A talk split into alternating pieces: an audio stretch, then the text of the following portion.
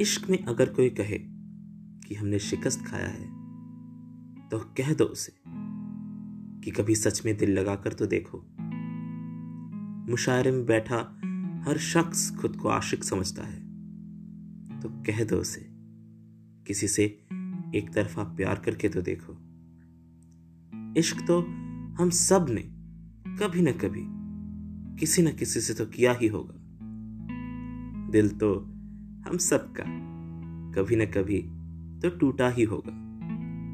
तो आइए इस इश्क को दोबारा महसूस करते हैं।